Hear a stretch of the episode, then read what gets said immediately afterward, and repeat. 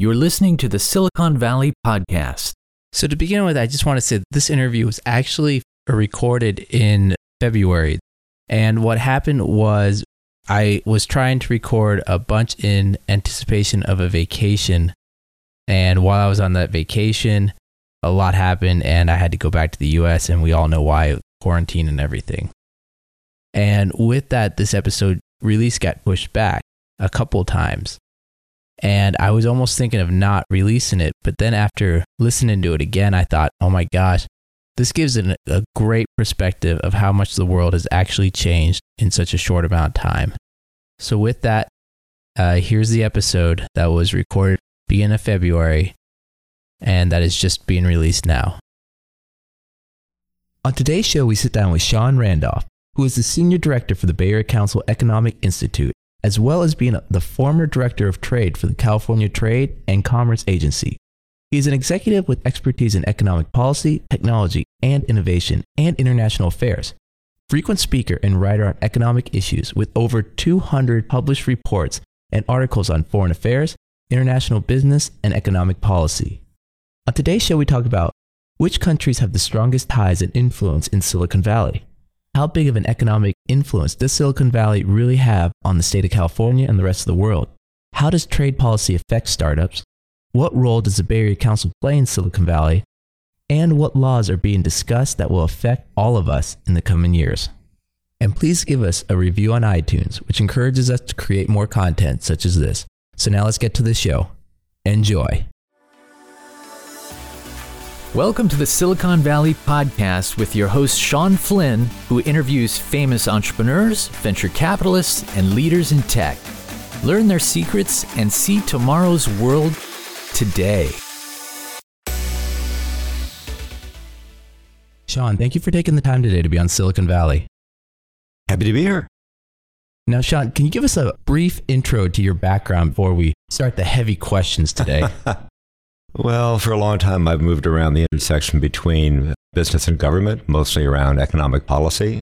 I spent about 12 years in the US government working on congressional staffs on foreign affairs, did a short period in the White House in the political appointments process for foreign affairs, and ended up taking the job that I wanted for myself in the State Department on the policy planning staff as the officer for Asia was there at State doing uh, a lot of economic policy work for five or six years.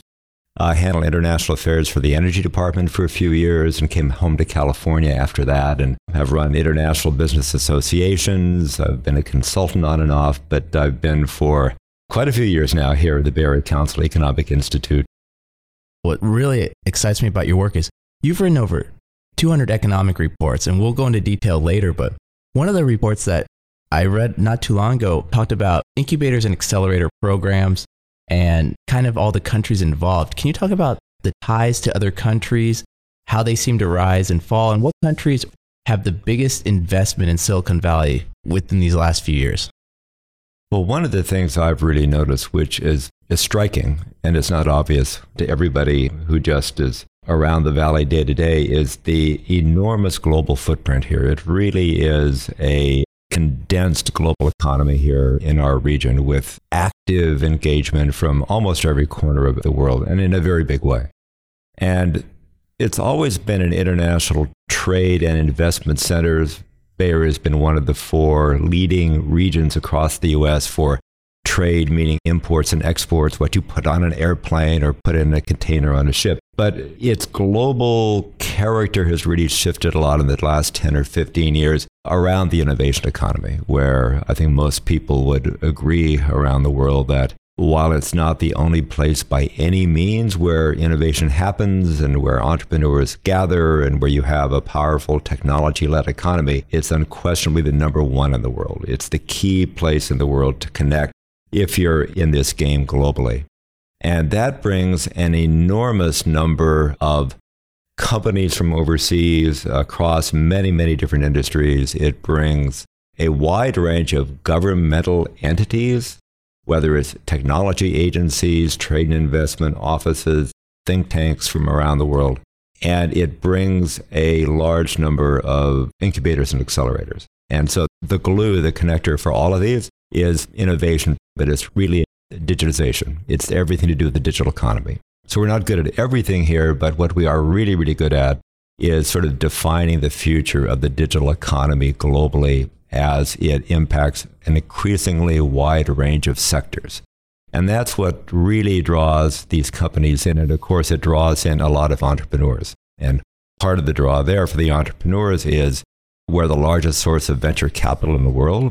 About half of all the venture capital invested in the US is invested right here in the Bay Area, a very small area, which means you've got access here to growth capital at a scale you don't have in most of the world. And you have access to mentors who've done this before. And you just have a large infrastructure that is receptive to entrepreneurs coming from everywhere. So we have a lot, of course, that are homegrown. You get your plug and play, your 500 startups, you could go on and on.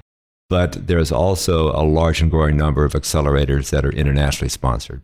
They may be sponsored by overseas governments, by private entities, many are public and private, but they're really from everywhere. And what they're trying to do is help startups and early stage and growth companies from their countries get connected here, learn the game, understand the Silicon Valley way of doing business, meet mentors, meet partners, and if they're successful, and they're not all successful, but if they are successful, attract capital and expand globally from a base in Silicon Valley, but often deeply connected to their markets at home.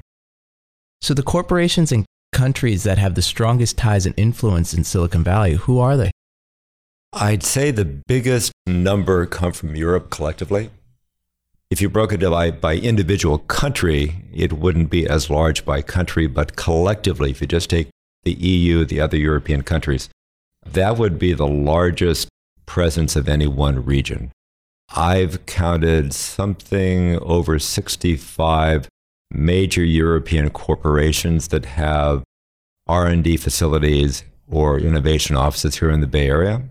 If you look at just the count the number of accelerators in the region here that have some form of European sponsorship, and if you look at, say, the large umbrella accelerators, say, your RocketSpace or 500 startups or any of those, if you look at the international participation there, the Europeans are always going to be the largest single group. So I think the deepest connection there is with Europe.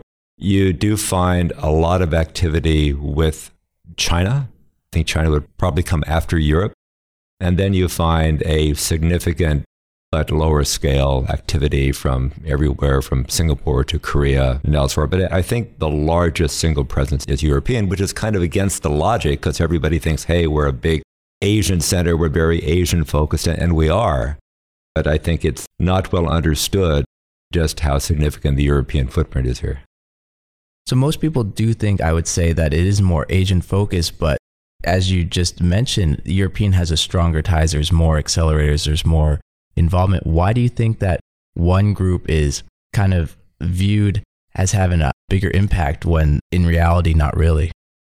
Well, I think it's logical and it's true to think of the Bay Area as a national hub with Asia. And it is one of our defining characteristics here in this region. However, we did some work for the European Union a few years ago looking at the relationships with Europe across the board, historically and currently. And one of the things we found was that and this was a couple of years ago, coming out of the Great Recession, where Europe was sort of slow to recover compared to, say, China or Asia. And historically, about a little less than half of our trade from this region is with Asia. Historically, let's say 23, 24% has been with Europe and 20, 21% with North America, and maybe the, all the rest of the world together, like 5 or 6%. So, really heavily weighted in those three areas. And over a number of years, our trade with Europe had actually dropped. Our trade with the NAFTA had gone up, and our trade with Asia had stayed quite strong. I'd say maybe 45% or so of the total. So, a big Asian story. And when you read the newspapers or hear the media, what do they talk about? The conversation is about trade. Talk about the trade war with China, it's trade. What we found looking at Europe was that it was true, absolutely, that Europe's importance as a trading partner had declined, but its importance as an investment partner had increased. So, what we learned was, which was a surprise, that there is more aggregated investment from the Bay Area in Europe than there is in all of Asia together, including Japan and China. And there is more investment here in the Bay Area from Europe than there is from all of Asia together, including Japan and China. So the relationship with Europe is much more about investment and R&D and services than it is just with traditional trade. So I think it's really a question of what people focus on and what the media focuses on. And I think it also reflects that European economies are really advanced industrial economies, advanced technologically. So the connection here isn't so much about imports and exports, but about how the innovation systems connect, how the R&D happens, those kinds of partnerships. These are economies that are really high level, comparable levels. And I think that is sort of reflected in the nature of how we connect. The SoftBank is often in the news due to its size of $100 billion, along with its investments in companies like Uber and WeWork. What economic developments have led to the formation of these mega funds and their impact in the Bay Area? Well, I think SoftBank right now is an interesting story. Over the last couple of years, it's been a mega story just by the sheer volume of the investment, $100 billion, the goal of raising a second fund, and just the scale of investment that the company has made in companies, not just here in the Bay Area, but all around the world, emerging leading companies in their industry. And Masayoshi Son has sort of aggregated investment in certain fields to try to connect the growth companies in a given area. It's obviously the model's been called in a little bit of question now with the evaluations of WeWork and other companies. It's a big issue, I think, anyway, that so much of the wealth in the investment field is privately held and hasn't gone to public markets yet. And there's always this question in the background well, what is the real value of this company? It hasn't been tested by the market. So I think the WeWork shot at the IPO was a real eye opener for a lot of people that perhaps some of these valuations weren't justified. And I think it's shaken the SoftBank model. And then there's been reporting that more than a handful of SoftBank companies are cutting back, scaling back.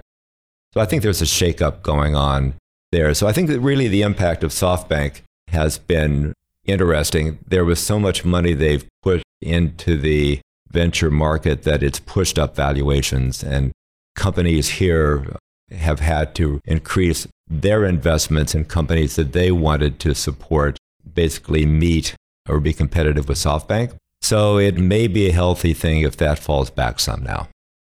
Are there other mega funds that compete with SoftBank? Nothing that I'm aware of that's comparable in scale. There's big funds, but I think SoftBank is really in a category of its own. And for that reason, you could debate whether it's sort of an outlier. It's not a model that others are necessarily following or attempting to follow.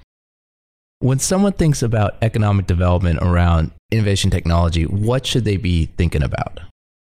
So, a lot of places around the world and around the US look at the Bay Area, including, of course, Silicon Valley, as a model for how you can develop and grow an innovation led economy. Could be technology led, could be entrepreneur led, you know, you can name your terminology. But there's a broad perception that we've done it here better than anywhere else. Not perfectly, of course, but better than anywhere else so far. And so there are actually a lot of people who come through our office here at the Bay Area Council Economic Institute wanting to have that conversation. So, how did this happen in Silicon Valley? What can we replicate? What can we learn from this and take home? And the answer that I usually give is don't even try, or at least don't try to replicate exactly what happened here because it grew up in a unique way. But there are things you can take away from it. So I think the key ingredients have been, and this is a little bit different from historical economic development, has been leading universities that generate a lot of technology, a lot of patents, a lot of licensing, but more importantly, who generate company founders. And you look at most of the leading companies in the region that have grown up in the last 20 or 30 years. Most have been founded and are led by people who graduated from one of the universities here in the region, especially Stanford and Berkeley, but UCSF and others as well. There's the national laboratories here. We have a, a substantial percentage of all the national laboratories in the US, independent laboratories. So having a technology base that's anchored by one or more research universities is really important.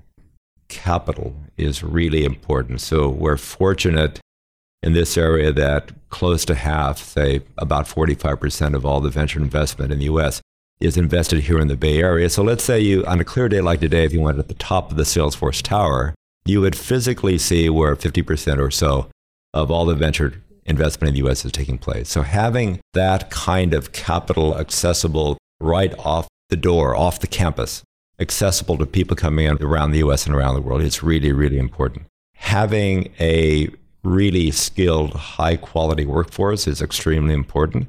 And of course, that relates back to the schools, back to the universities. It also can take different forms. If we were an industrial economy with more manufacturing, that would mean having people with the manufacturing skills required. We're not as much of that as we were at one time. But certainly for us and for other economies that are looking to be sort of technology led, having a deep engineering skill base is extremely important. So that goes back to the education, but it also goes back to having an environment where people want to come and live and work because so much of our workforce here in this region is global.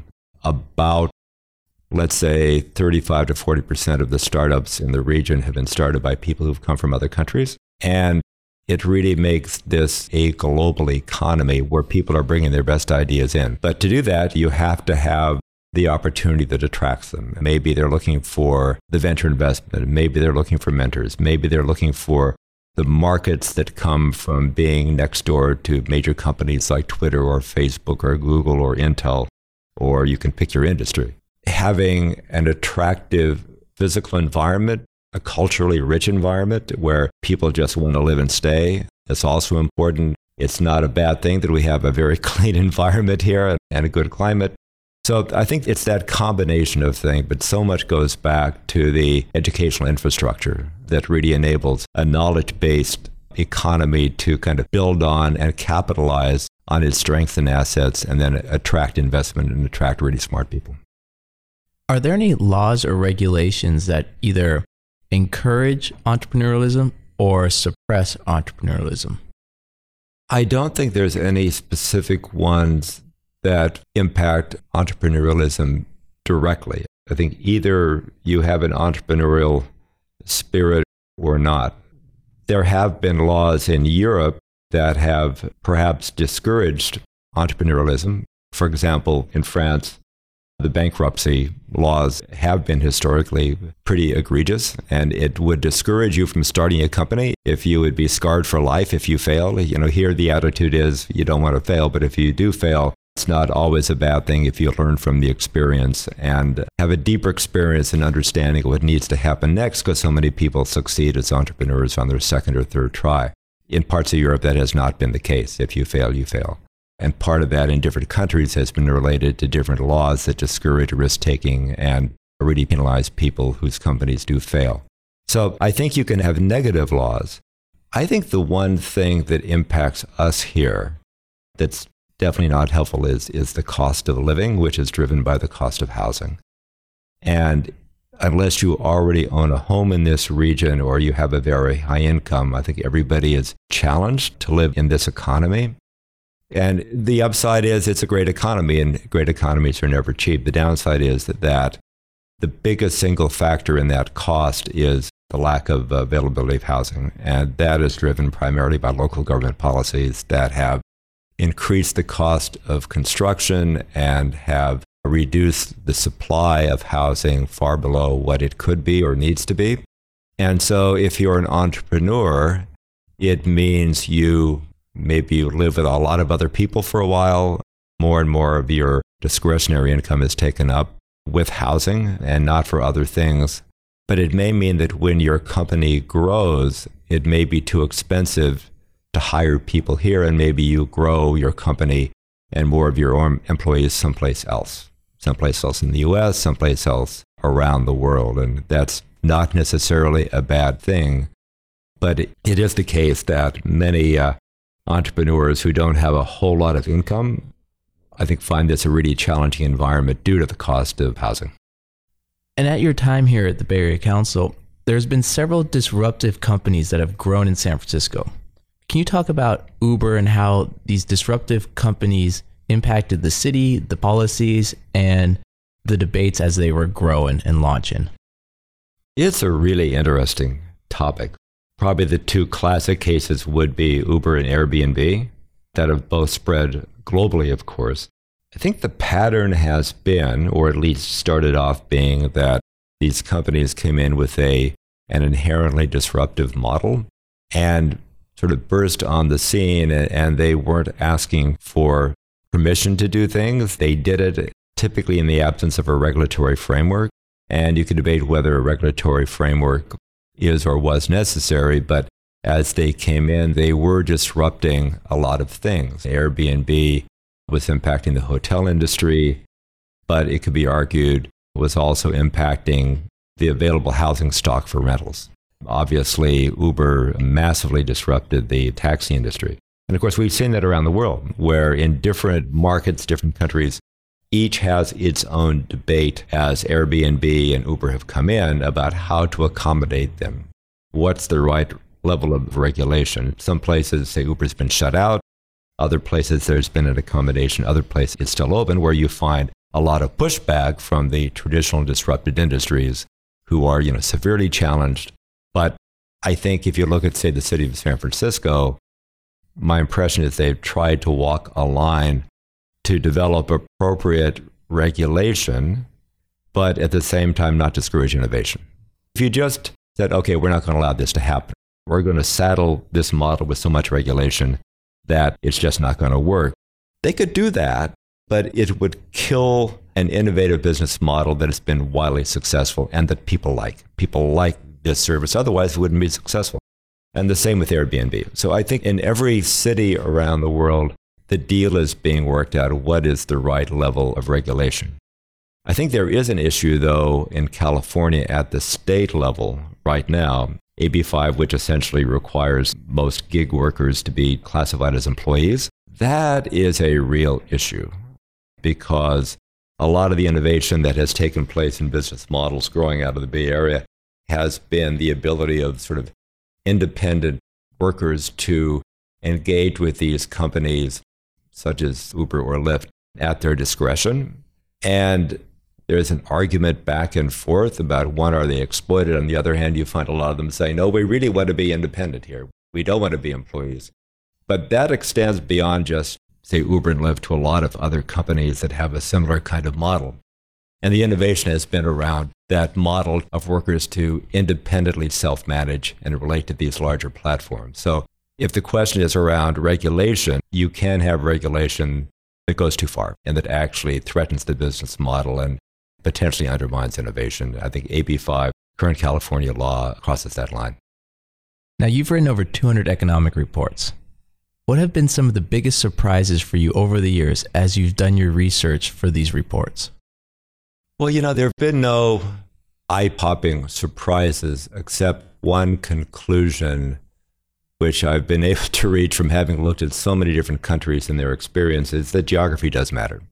It's not a virtual world. It is to some degree, of course, but it does matter where you are. How you interact with other people, the opportunities for doing that, for a lot of innovation comes from the intersection of people and ideas. And the more you can mix it up, very often the more innovation comes out of that. And then the aggregation of these different assets I was mentioning earlier between the technology research, the pools of capital for investment, the pools of investment capital, the corporate headquarters that can buy product from emerging companies, that can be test markets for emerging companies, that will spin off new companies from existing employees a whole range of things from physical infrastructure to financial capital to human capital that tends to aggregate. And you could argue about how many places in the world really matter from that perspective. Some people have a larger number, some a smaller number, but you could just say in the US, you've got the Bay Area, and then you have to some degree LA, San Diego for biotech, Portland for some things, Seattle, Austin, Research Triangle, North Carolina, Boston, New York. You've got London, Paris, Amsterdam, Stockholm, some other cities in Europe for particular kinds of things, Bangalore, Shenzhen, Beijing, some others, but you can count on, on a couple hands the cities that are really are leading the global economy. And I am struck with the conclusion that at the end of the day, geography does matter. What technologies do you think will shape the future in the next few years? Well, it's interesting if you look at what the VCs are investing in.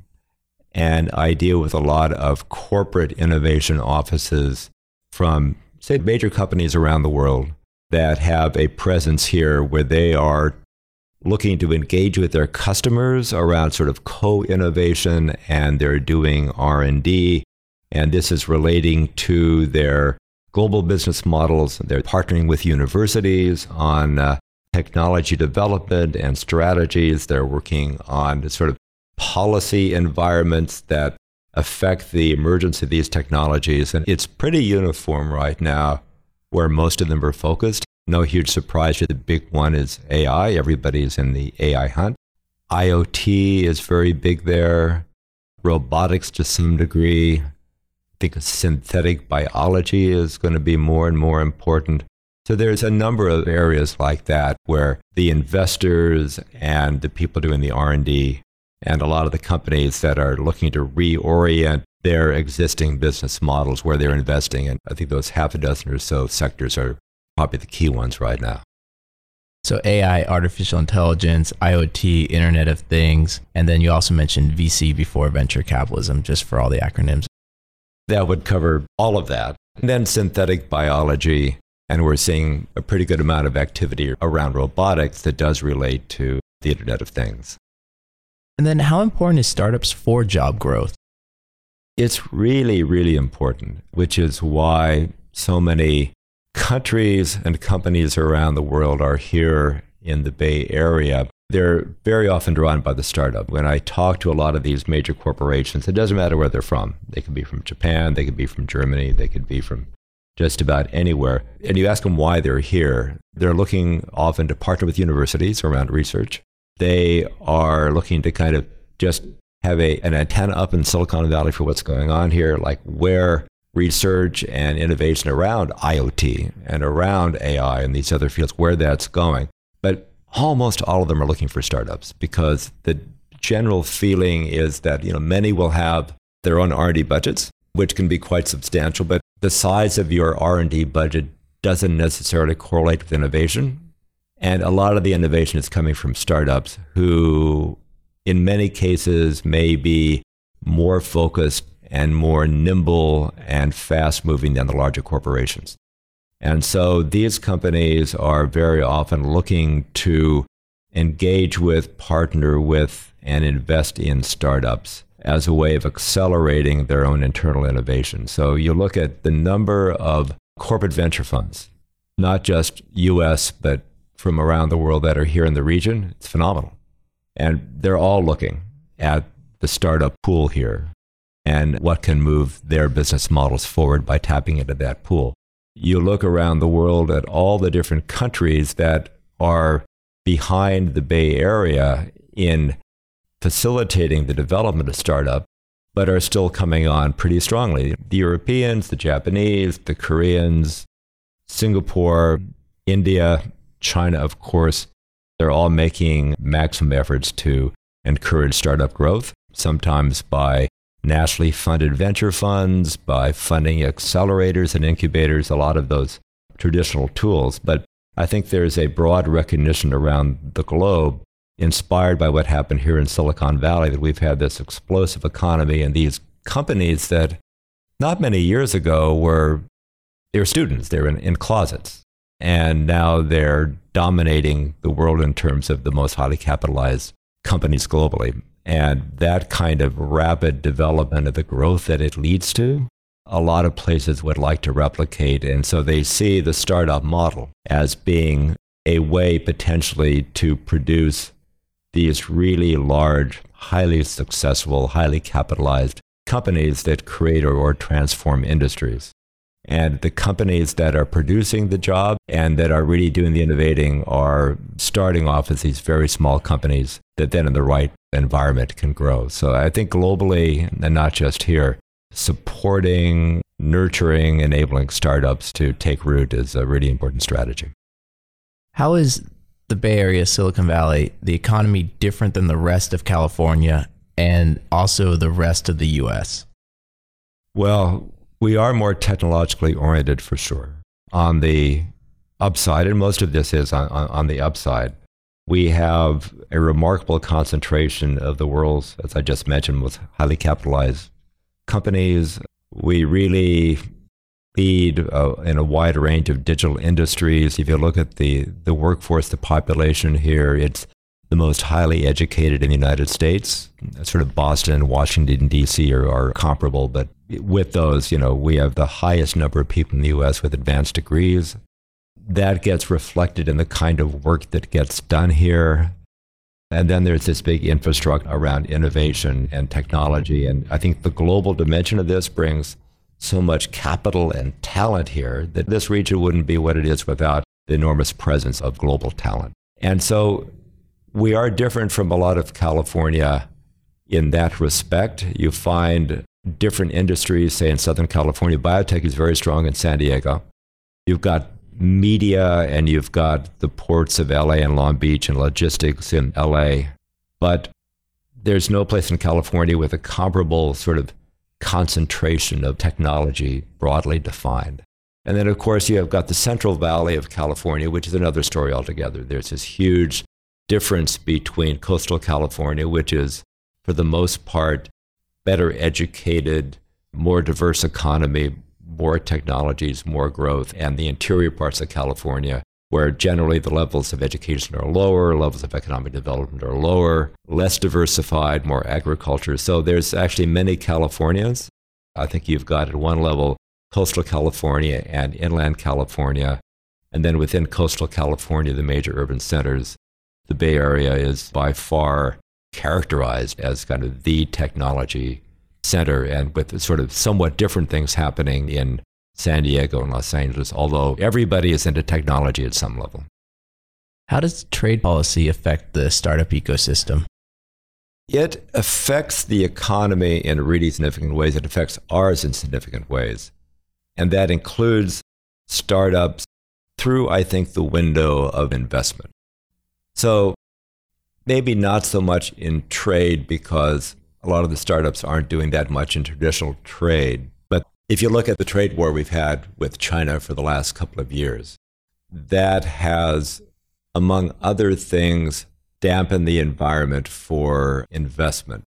There has been in the mid 2000s a growing amount, for example, of Chinese investment coming in through different kinds of venture arms into Silicon Valley investing in a range of companies. And guess what? Things like IoT and robotics and AI. That has fallen off dramatically now because of the political tensions between the US and China and new regulations that were enacted about 18 months ago under the Export Control Administration of the Commerce Department and Committee on Foreign Investment in the US, which reviews inbound investment for security reasons from overseas. And that added scrutiny to investment from China is causing a very significant reduction in inbound investment, which would have come to startups. So I don't think that's actually going to make a huge amount of difference here because there's plenty of startup capital around, even without investment from China. But certainly, trade and investment policy and global economic policy has an effect when you start to look at how capital moves around and where it goes. And on a global scale, IP intellectual property is often talk about, especially with companies here in Silicon Valley as they expand. How important should companies be focused on this one aspect for expansion? Well, it's really important, of course, for smaller companies. It's important for bigger ones too, but bigger ones have more capacity to defend their interests, and smaller ones often don't. We live off our intellectual property here. That's what we generate primarily. And having a strong intellectual property regime globally is extremely important. And so when you look around the world, where would younger companies choose to go to? If they're going to a country with a problematic IP environment, that's not going to encourage that kind of investment of those kinds of partnerships. On the other hand, environments with strong IP protection, let's say in Europe or Japan or Canada, those are kind of environments that encourage innovation where the people generating the ideas and generating the innovative products can benefit. And if they don't have that kind of protection, they may not want to go there. And Sean, I want to go back to your economic reports. In the past few months, you've released ones on India, on Singapore, Japan, all amazing packets of information. Can you talk a little bit about these reports? What we're trying to do in them is to bring out why these global relationships are important and what's unique about each one in terms of the issues, but especially the opportunity, and what are the particular connections with Silicon Valley and the Bay Area that point to opportunity in a range of different industries. And we set off maybe 10 or 12 years ago to look at China and India, which we did. There were these two enormous emerging economies. We felt there was something unique happening between the Bay Area and both of them, which turned out to be true. Still believe there's no place in the world with a greater depth of connection across the board with China than the Bay Area and no place in the world, absent maybe London, with a greater depth of connection with India than the Bay Area. So when you have that, there's enormous things you could do. But then other countries started to see what we were doing with China and India, said, hey, what about us? Can you write about us? And so we've done all this work since then for Europe and the Nordic countries and many others. But this last year, we looked at in depth Canada for the second time. And that's really relevant now in the context of North America and the US Mexico Canada trade agreement. We're actually beginning work on a new project looking at Mexico. So we'll be looking at Canada and Mexico as part of this North American package. But we also did these pieces very recently looking at India, Singapore, and Japan. And each one is a unique kind of story. When we look at, say, all of those, I think one piece of wallpaper in the background, though, is that for many years, let's say almost two decades, companies from here have been really focused on China. And I think China, with this spectacular growth and the scale of its market, just sucked the oxygen out of the room. So you had in the early 2000s or late 90s a lot of investment going into Southeast Asia, and that kind of faded back as just China just absorbed so much. And people kind of forgot about Japan. But now, with the issues between the US and China, and I think a lot of us would say it is really important that these two economies remain close and intertwined and not be pulled apart, as some would like to do. So we really believed here at the Council and the Institute that having a strong and growing relationship with China is very important for both sides. But that said, it's a more difficult environment than it was 10 or 20 years ago. It's more politically complex. US companies are making money in China. They want to be there, they want to grow there, but it is definitely more complex and there's more headwinds to deal with. And so when we look now at what's happening in Japan, we look at what's happening in India, we look at what's happening in Singapore, each is its own story. We're seeing more innovation coming out of Japan now as large Japanese companies are trying to transform themselves into quicker, more nimbler, more innovative companies. They're often here in Silicon Valley, leveraging resources here to kind of try to accelerate that. You have Singapore, which has been a global multinational hub for a long time, but successfully pushing innovation and trying to make themselves even more than they are today a regional platform for technology and R&D and for startups for Southeast Asia and beyond that. And then you find India, of course, being, I think, currently the fifth largest economy in the world, fifth or sixth, continuing to grow, growing middle class, more startups, more venture investment, and a, this potentially enormous market. So, looking at all these countries, I think what we're seeing is US companies at least reevaluating their long term strategy. If you have so many chips globally, where do you stack your chips? And if a lot of these chips have been especially stacked in China, it's not that they're going to take them off the board in China, but maybe they're going to redistribute them. So, to avoid economic or trade conflicts, to avoid political issues, for whatever reasons, to get their goods and services closer to their customers, maybe not quite so far away to address new and growing markets. So, what I'm seeing through these different reports lately is different parts of Asia, so the Indo Pacific region, becoming more interesting as companies reconsider where to stack their chips in Asia in the future, where to redistribute their investment and their manufacturing and their other activities. And so Singapore and the ASEAN region in Southeast Asia is a really interesting place. India is a huge, complex place. It's not easy, but the Modi government, the last five years, has been doing a lot to streamline investment. They've made enormous strides digitizing their economy across the board. Really remarkable. While their traditional infrastructure, which is really a critical issue, is still lagging, their digital infrastructure is getting better and better, which means the opportunity for enormous growth and productivity in everything digital. So I think the landscape, as we see it, these reports sort of bring out that the landscape of opportunity in Asia is continuing to change and evolve. And it's, it's about things opening up in Japan, close relationship with Japan. It's about a really dynamic economy in Southeast Asia. And it's about the business environment in India changing for the better. And can you talk about how the Bay Area Council works with its members? Well, it works with members on a lot of different issues. There are domestic issues, and there's, of course, overseas issues. So the big priorities with the council day to day here that affect everybody. The big one, of course, being housing that affects, as we were discussing earlier, the cost of living, the cost of doing business. It affects whether our children can live near us when they grow up. It affects where and whether companies continue to grow here. It affects quality of life. So, housing is a huge issue for the council. Transportation is related to housing just mobility, the ability to get around here. And so they're very closely related, and the council works actively with local governments.